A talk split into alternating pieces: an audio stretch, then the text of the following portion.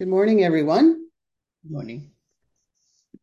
Um, welcome to the Bridge Zoom gathering.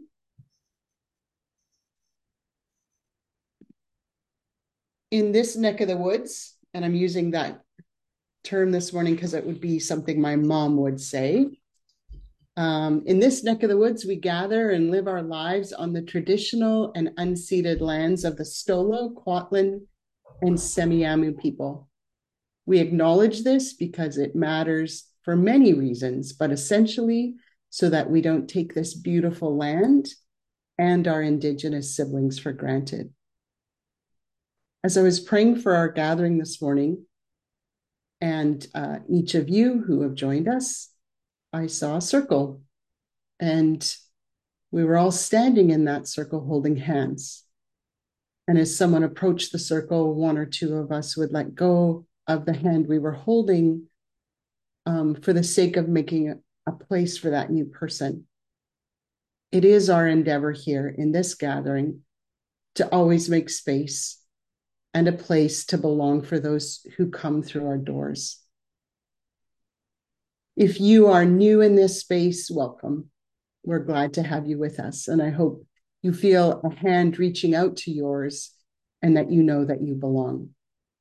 If you've been hanging out and part of this circle for a while, I would encourage you to make sure that you are extending your hands to those who are finding their way into the circle.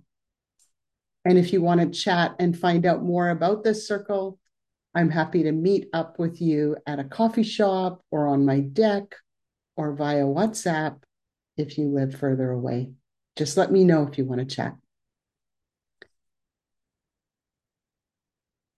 And uh, we're going to move to our Lectio Divina. So when we meet um, here on Zoom Sundays, we aren't able to accommodate uh, musicians and lots of voices singing like we can when we're in church. And so we are trying several different ways of moving into a connection with God, which is what worship is meant to be.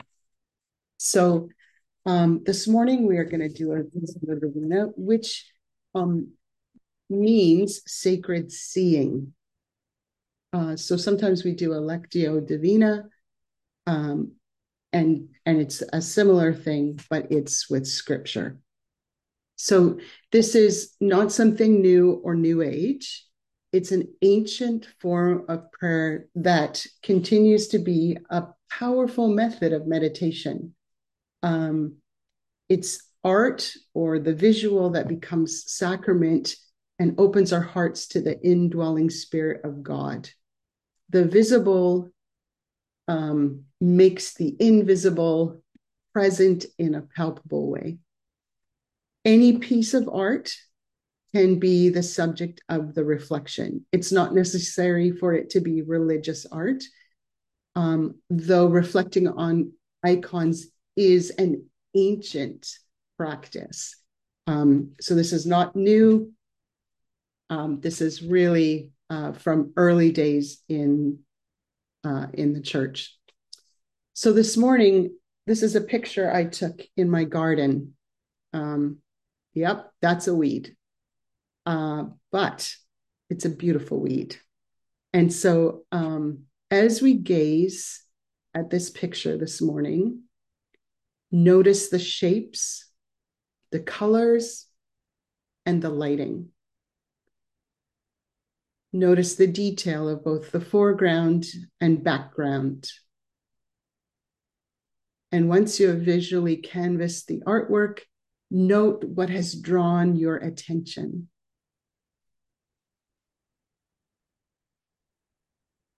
It is God that is drawing you to a treasure meant just for you.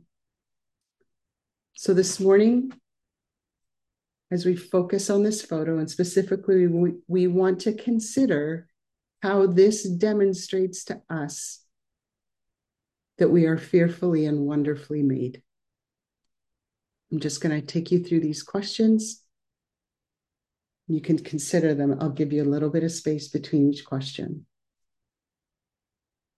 So what about this photo captures your attention.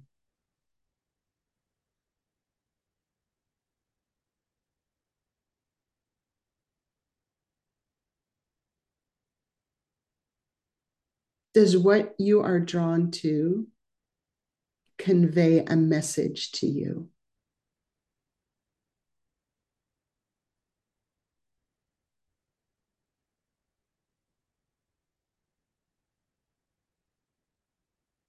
Does this image call you to something?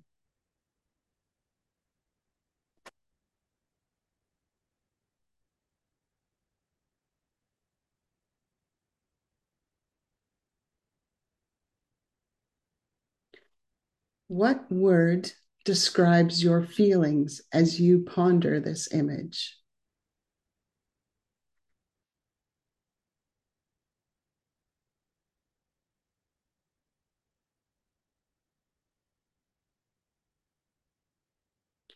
Consider what God is saying to you through this image, and now find a word or two to reflect that back to God.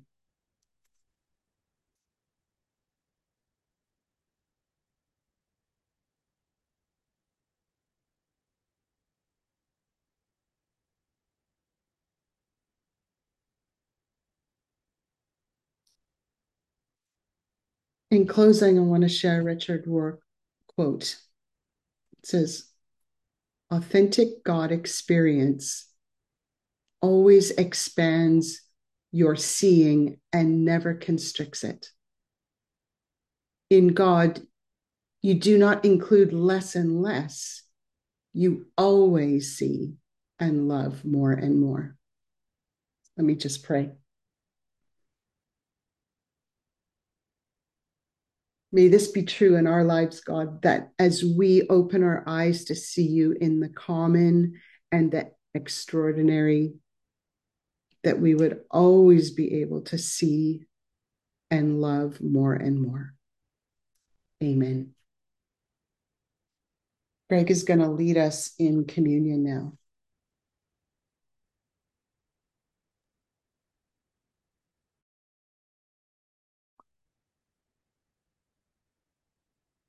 Am I on now?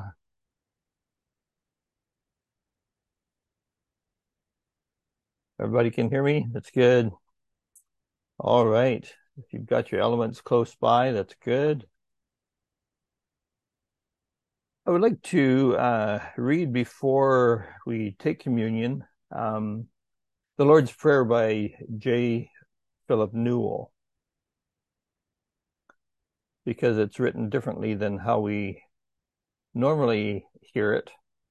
Um, may it be a fresh grounding for us this morning.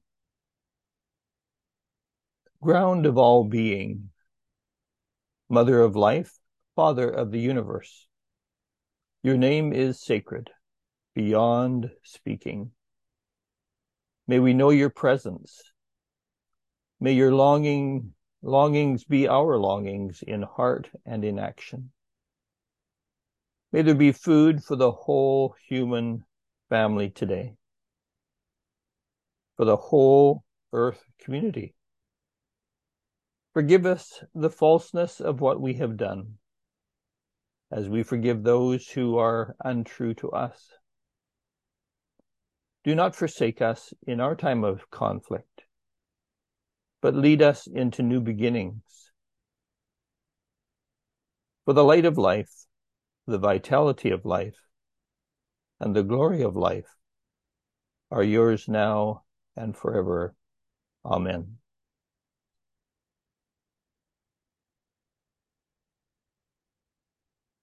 Blessed is the one who comes in the name of the Lord. May his body and blood transform us in purity of heart. On the very night he was betrayed, Jesus took bread and gave thanks. He broke it and gave it to his disciples. He said, "Take, eat. This is my body, which is given for you. Do this in remembrance of me." In the same way, after supper, he took the cup and gave thanks. He gave it to his disciples, saying, "Drink this, all of you. This is the blood of my new covenant, which is shed for you and for many for the forgiveness of sins. Do this as often as you drink it in remembrance of me." If you are thirsty, drink the fountain of life. If you are hungry, eat the bread of life. Blessed are all who hunger for this bread and thirst from this fountain. So if you have your uh, your bread, we take it and we break it and we partake of it in the name of Jesus.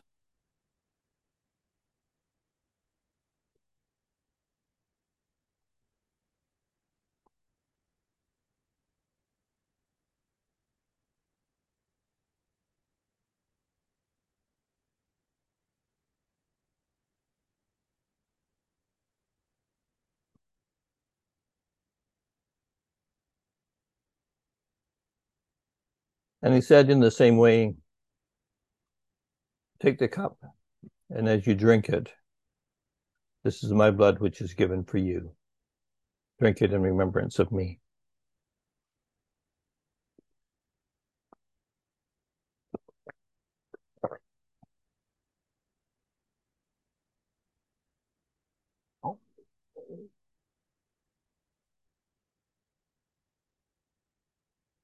Together, we share and we proclaim the mystery of Christ. Christ has died. Christ has risen. Christ will come again. Blessings as we have enjoyed the fellowship with Jesus. And I'm going to just take the opportunity to pray for Jeff. He's going to be sharing with us this morning.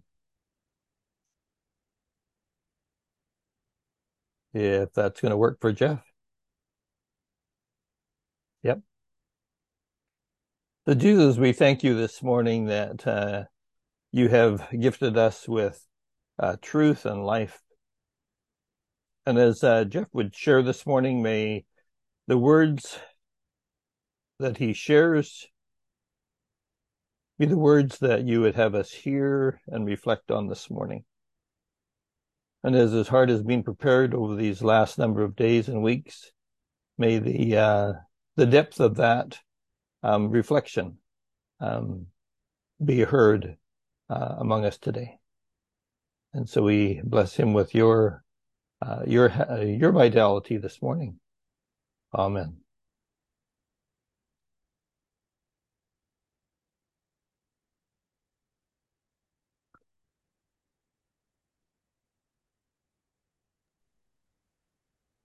How are we doing? Can everybody hear me? Now, can everybody hear me? All right. Thank you. Uh, thanks, Greg.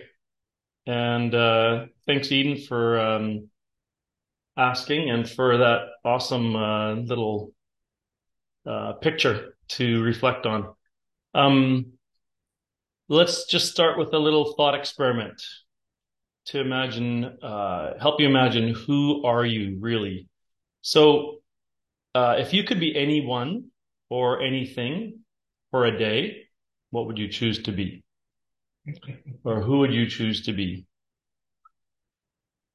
Just let you think about that. If you could be anyone or even anything for a day, who would you choose to be? So you might have chosen any person or anything, and I'm actually not going to ask you what you chose, but I'm going to ask you, the day has come and you are that person or that thing. Mm-hmm. How do you know it's still you experiencing being that other person or thing? Mm-hmm. Mm, yeah. Mm-hmm.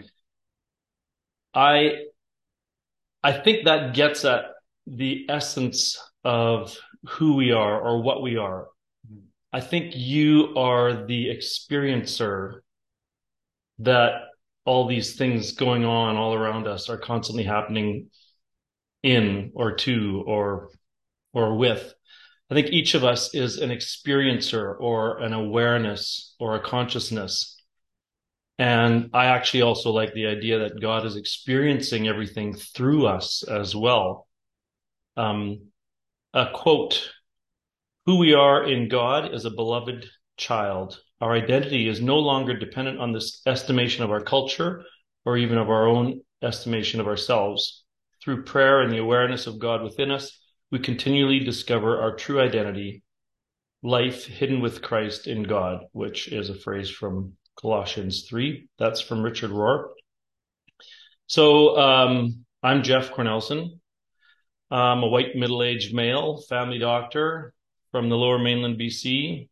I have a house on land that was historically occupied by Stolo, Semiyamu, and Kwatlen and Ducksack nations, and other people probably as well. Anyway, those are some of the things that kind of make me who I am, or my identity. Um, it's Mother's Day, so I'm also a very grateful and proud father, and most of all, husband to my wife, Bonnie, the mother of our children. Um, I do want to just mention a couple of things about motherhood, because it's Mother's Day. How can we not? Um, so some quick uh, reflection questions for you mothers out there in particular. Um, what did it feel like the first time you had your period? Ew. Weird. Dude, seriously? you, you, you guys can't answer this one. Um, I have no idea. I can only imagine that it would probably be kind of disorienting, uh, maybe humiliating, maybe make you feel vulnerable. Um, how did it feel when you were pregnant? Being sick, achy, maybe you felt great, some people do, um, but having a life inside of you? How did it feel giving birth? Mm-hmm. Um, your body broken?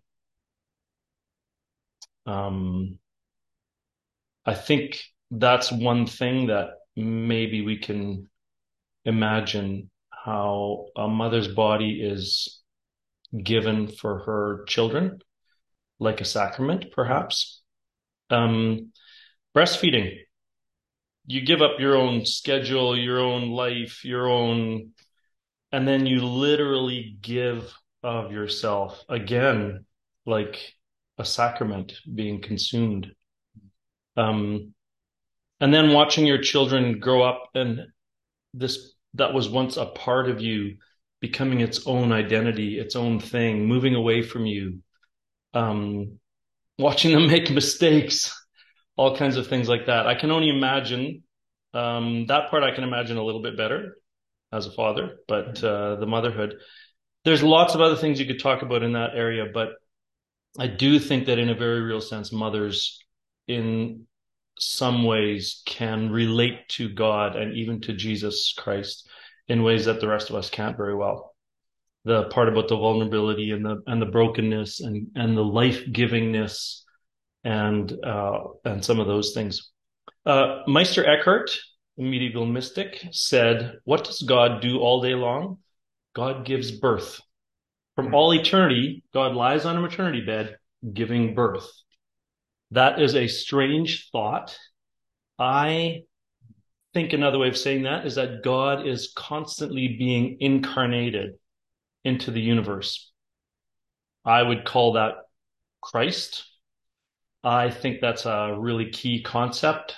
I know it's probably heretical, but to me, that's a lot of what Christ, like the big Christ, that the Christ, the the one before everything, the one that's after everything, that that Christ.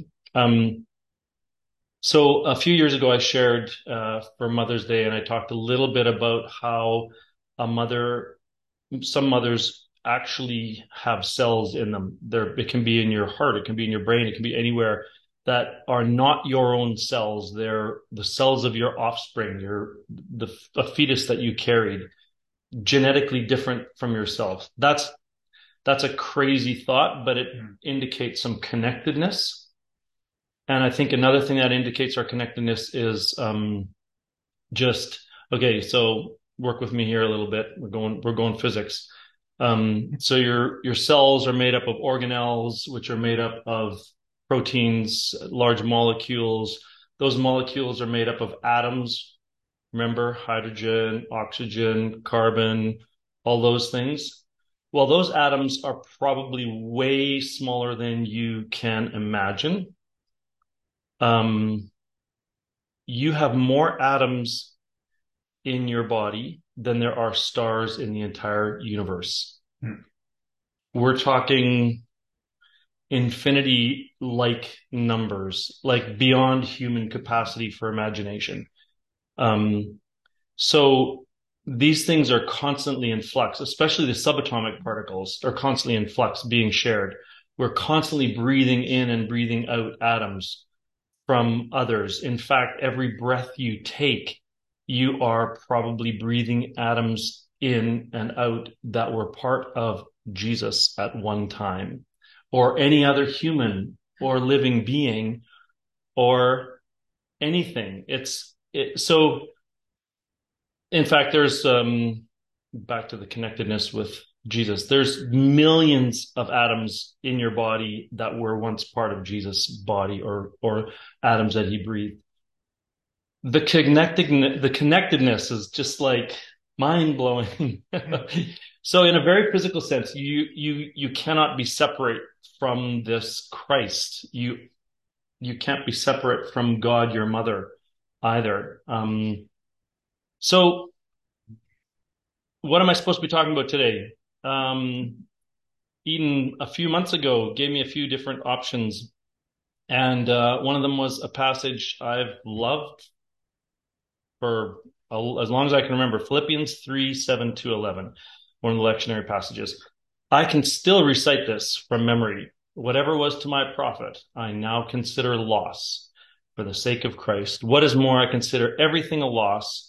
Everything a loss compared to the surpassing greatness of knowing Christ Jesus, my Lord, for whose sake I've lost all things. I consider them rubbish that I may gain Christ and be found in him, not having a righteousness of my own that comes from the law, but that which is through faith in Christ, the righteousness that comes from God and is by faith.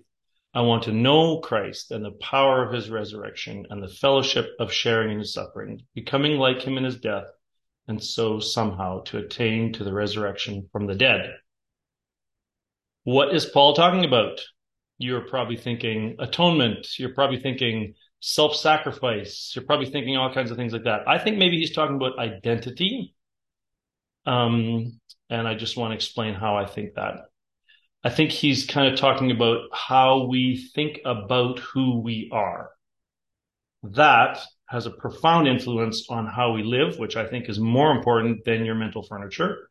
But still, how we think about who we are has a profound influence on us.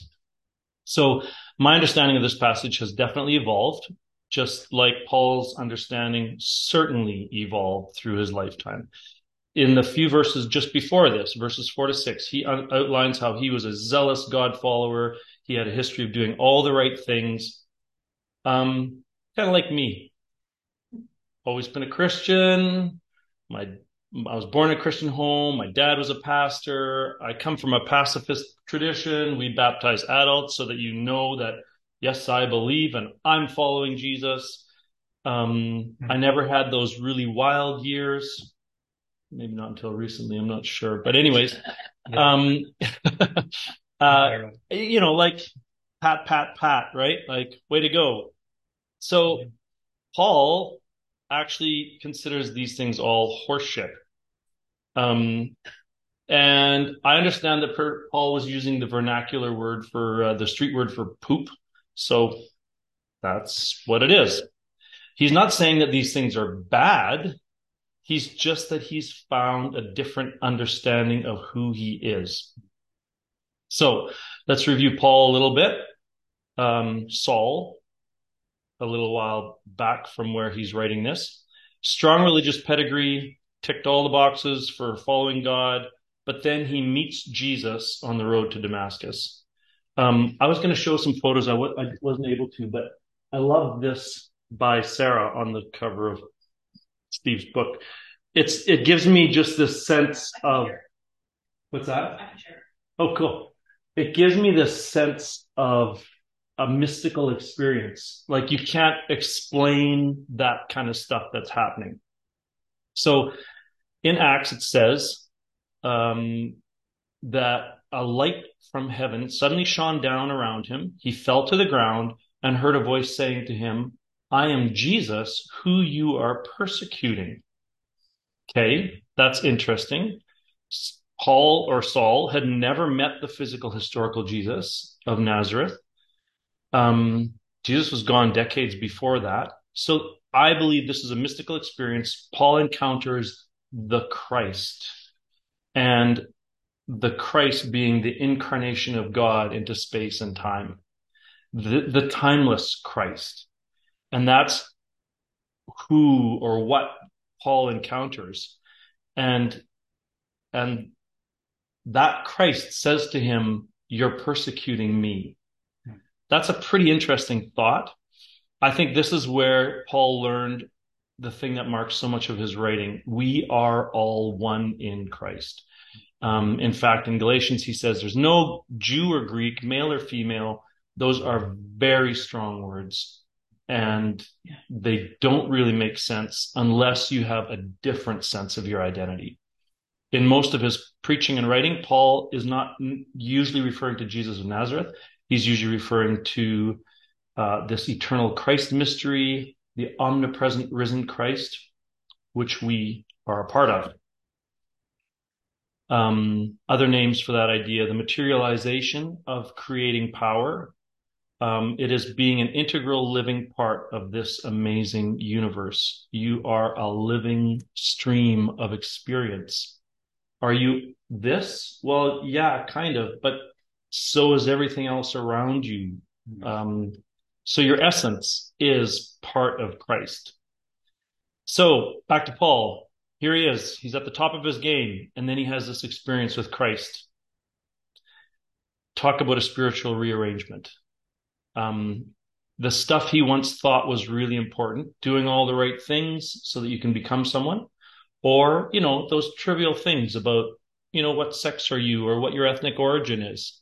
he, he, he says that's garbage. Well, those things are still part of him and who he is and part of his life, but it's just be compared to being found in Christ. It's like, you know, you, instead of all those things, you realize that you are in the enfleshment of God. Um, So all our past, the things in our life, those are still a part of us. In fact, you'll never really be settled in your overall identity until you make peace with those things. Um, but compared to being in Christ, those things fade in significance or importance of who or what you are.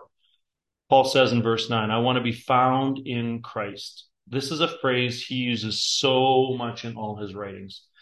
I think in Greek it's en Christo. I don't know exactly how the Greek people say it, but it's a, I understand it's a pretty big theme, and I've done a little bit of study on it. I think it's pretty significant. Um, I think Paul has found that we are actually all one with Christ. That's another phrase. We are the living body of Christ. This is stuff out of the New Testament. Um, so we are a part of this. Um, Uh, First Corinthians twelve is where he says the body of Christ. Actually, that's a lot of different places. So in verse nine of our passage that we're we're dealing with today, he also says he doesn't want to have a righteousness or a holiness or a wholeness that comes from doing or being right. He wants to understand himself in God. That's that to me, that's actually what he's um, comparing there. So having this righteousness or wholeness that comes from doing or being right, that's more where your ego or your your shadow self comes in. Um, to me, the ego is the part of me that needs gratification, or that desires control or power, or the part of me that fears loss or insignificance. Those are all part of my existence, part of who I am. But as we find ourselves in Christ, we let that part of us go, or we let that part of us die. Um, this is what that ego thing, it's not that it's bad or evil, it's fine. In fact, it identifies us as who we are externally in this world, but it naturally fades as we discover ourselves in this Christ. I think that's what Paul and the New Testament ta- are talking about when they talk about dying to self, as opposed to this kind of like, I mean, it's still difficult giving up, you know, yourself for the sake of others and so on. But, but I think we get hung up on that and, and forget that it's just part of being in Christ. Paul says in verse ten, becoming like him in his death. And instead of living in this shadow self, Paul prefers his true to find his true identity within this ultimate life, and he uses the word resurrection as well for that. So, may we be found in Christ. Um, I've got kind of a longer quote, but I think I'm going to read it all. Some of you already know that Richard Rohr is a little bit of a guru for me, so. To most of us, detachment sounds like losing, but is actually about accessing a deeper, broader sense of the self, which is already whole, already content, already filled with abundant life. This is a part of us that has always loved God and has always said yes to God. It is the part of us that is love, and all we have to do is let go and fall into it. It's already there. Once we move our identity to that level of deep inner contentment and compassion, we realize that we're drawing upon a life that is larger than our own and from a deeper abundance. Once we learn to do that, why would we ever again settle for some scarcity model for life? Um, and this part is even better. God is already present. God's spirit is dwelling within us. We cannot search for what we already have. We cannot talk God into coming to us by longer or more urgent prayers. All we can do is become quieter, smaller, and less filled with our own self and our constant flurry of ideas and feelings. Then God will be obvious to us in the very now of things and in the simplicity of things. To sum it all up, we can never get there. We can only be there. So let's pray together. Um, we don't necessarily need to say anything to God, do we? We just let ourselves and our thoughts go and find our deep identity already there in Christ. Um, Meister Eckhart said, God is not found in the soul by adding anything, but by a process of subtraction. So close your eyes if you want. Relax, sit. Take a deep breath in. Realize that you are actually breathing in Christ. And then breathe out. Let go. Let go that ego. Breathe in Christ. Let go that part of you that needs gratification, the part that desires control or power, the part that fears loss or insignificance. Breathe in, become one with all of Christ. Breathe out, relax into God. Amen. Yeah. If if we, as Jeff was saying, if we if we really believe that prayer first started with breath, he breathed into us his life right in the very beginning. So in a sense, being present to to our breath is acknowledging he is with us always. Otherwise, we're with him in a different realm. Yeah, that's a good, that's great. That's really good. And so to uh, even uh, um, it, that the, the whole idea of centering is sometimes just connecting to our breath connects us with God afresh, for what it's worth. Yeah, that's awesome. Uh, I just see here on the chat that Mabel has added that she likes to lean on John fourteen twenty, where Jesus says, "In that day, you will realize that I am in my Father, and you are in me, and I am in you." Jamie, there it is. Jesus, there. Jesus dropping the mic for us this morning. That's nice. May we see your hand reaching out to draw us in this week. May we recognize you in both the common and the extraordinary. And may we hear your voice transcend over the noise in this world. Amen.